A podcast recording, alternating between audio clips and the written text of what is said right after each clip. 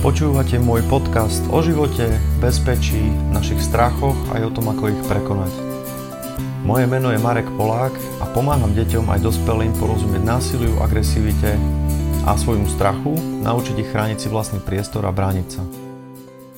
Vítam vás pri ďalšej epizóde mojich podcastov. Táto je opäť z cyklu otázok a odpovedí z prednášky o detskom konflikte a agresii, ktorú sme mali v spolupráci s e, klinickou psychologičkou magistrou Katkou Ondkovou v Košiciach v Lip Parku začiatkom roka 2020 a keďže sme nestihli na všetky otázky odpovedať, tak sme sa aj rozhodli spracovať aspoň e, vo forme takýchto podcastov, aby sa tie odpovede dostali ku všetkým, ktorí, ktorých zaujímajú. Dnešná epizóda bude odpovedať na otázku, čo s manipulatívnym natlakovým človekom, a či má zmysel diskutovať s takým človekom alebo radšej odísť a bude sa to týkať e, aj detských, aj dospelých situácií. Želám vám príjemné počúvanie. Máme tu ďalšiu otázku, táto je taká zvláštna, e, ne, neviem, či je celkom dobre rozumiem, mm. ale sú tie otázky vlastne priamo z tej konferencie, na ktoré sme nestihli vlastne povedať.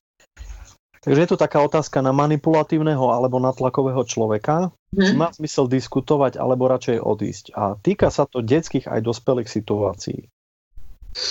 No, tam strašne závisí znova od kontextu situácie, pretože sú situácie, z ktorých odísť nemôžeme a to je, keď napríklad pracujeme s ľuďmi a máme tam toho manipulatívneho človeka, tak proste nemôžeme odísť, pretože to vyplýva z, tej, z toho kontextu tej pracovnej ano. situácie. Tam samozrejme ako keby uh, uh, treba držať veľmi prísne hranice. Pri manipulatívnych klientoch alebo manipulatívnych ľuďoch sú hranice taká základná téma. Uh, len je to naozaj veľmi široká otázka na to, aby sme tu zodpovedali niečo konkrétne. Hranice sú možno aj pri manipulatívnych deťoch, keď sa bavíme o deťoch, dneska prevažne to, čo najviac potrebujú. Uh, je taká jedna pekná veta a myslím si, že bola aj v nejakých tých našich prednáškach predchádzajúcich, že manipulácia je len prejavom neuspokojenej potreby. Čiže znova, deti, ktoré sú manipulatívne, to z veľkej väčšiny prípadov robia preto, že v ich prostredí domácom, v ktorom vyrastajú, nie sú pevne stanovené hranice. Nie je tam nikto, o koho by sa mohli oprieť a tak tí deti preberajú opraty, preberajú kontrolu a snažia sa manipulovať s cieľom, aby aspoň trošku bola zachovaná kauzalita. Že keď ja urobím toto, dospelí urobia toto. Je to taká mm-hmm. kauzalitu. Keď ju nedávajú mm. rodičia, tak dieťa preberie opraty a tú kauzalitu dáva ono. Čiže keď je dieťa manipul, manipulatívne, tak my to nemôžeme nechať tak, pri dospelom si môžeme dať hranice a odísť, ale pri dieťati to nemôžeme nechať tak, pretože deti, ktoré manipulujú, manipulujú, sú v zásade týmto svojim správaním preťažované.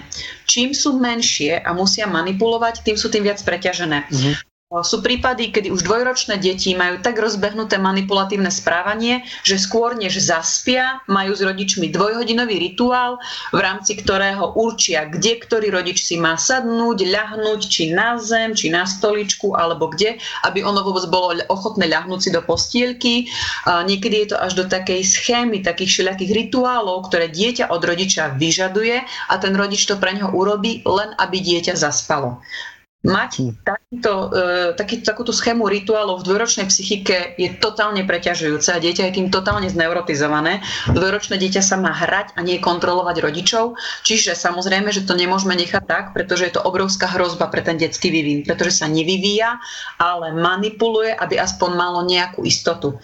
Čím je ten vek dieťaťa nižší, tým je to jeho manipulatívne správanie väčšie riziko, pretože formuje, sa štruktúra osobnosti a keď toto tam zostane ako základný mechanizmus, nič iné sa nestihne vyvinúť, pretože to dieťa nemá kedy kapacitu na iné skúsenosti, pretože robí len toto, tak sa to stane súčasťou štruktúry osobnosti a tento človek si to poniesie do dospelého života.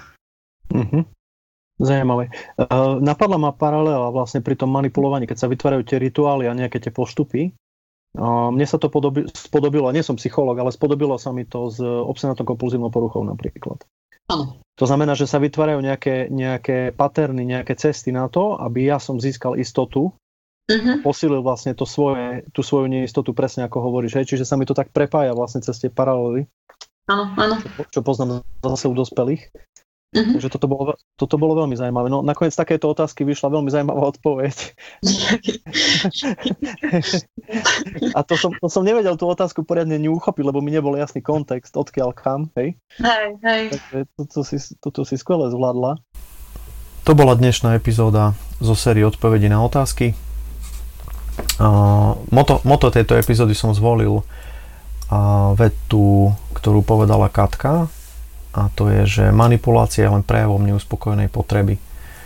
Keď si to premietnete v súvislosti s predchádzajúcim podcastom o výbere priateľov našich detí, to znamená, či máme zasahovať do toho výberu alebo nie, a opäť sa nám vracia téma našej rodičovskej sebareflexie, to znamená, že tá situácia, v ktorej, v ktorej sme, napríklad pri tých e, deťoch, ktoré sa pokúšajú alebo manipulujú, nielen sa pokúšajú manipulovať, a stále sa to vracia vlastne smerom naspäť k nám ako k rodičom a k tomu, aké podmienky vlastne tým deťom vytvárame.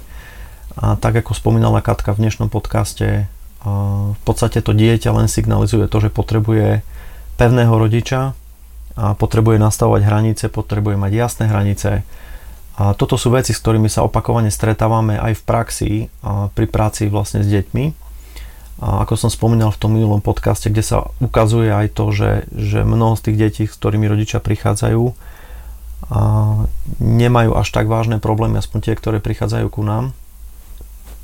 A pracujeme s nimi vlastne na témy strachu, a agresivity, a šikanovania, bezpečia a, a podobných tém, že je potrebné pracovať vlastne aj s tým rodičom, ktorý vlastne zrkadlí, to dieťa zrkadlí toho rodiča a tú situáciu v tej rodine.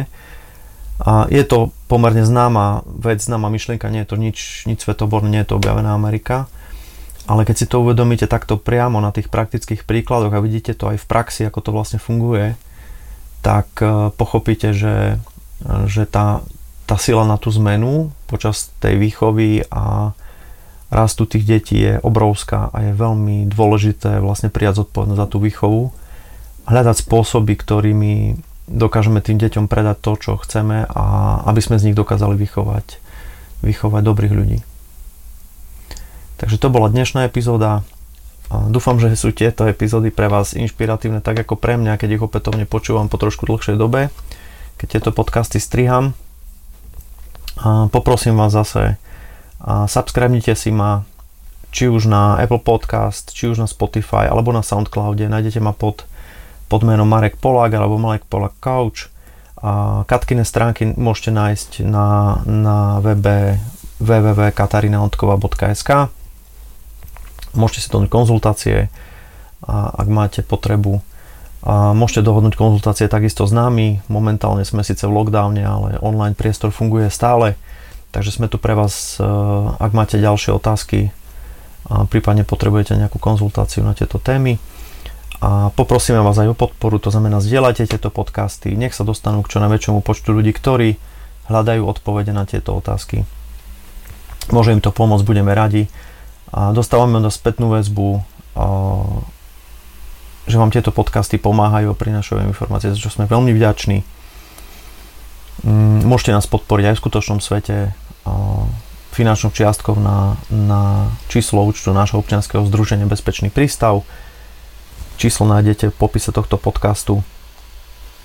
Mm, sme veľmi vďační za každú podporu, či už materiálnu alebo, alebo slovnú.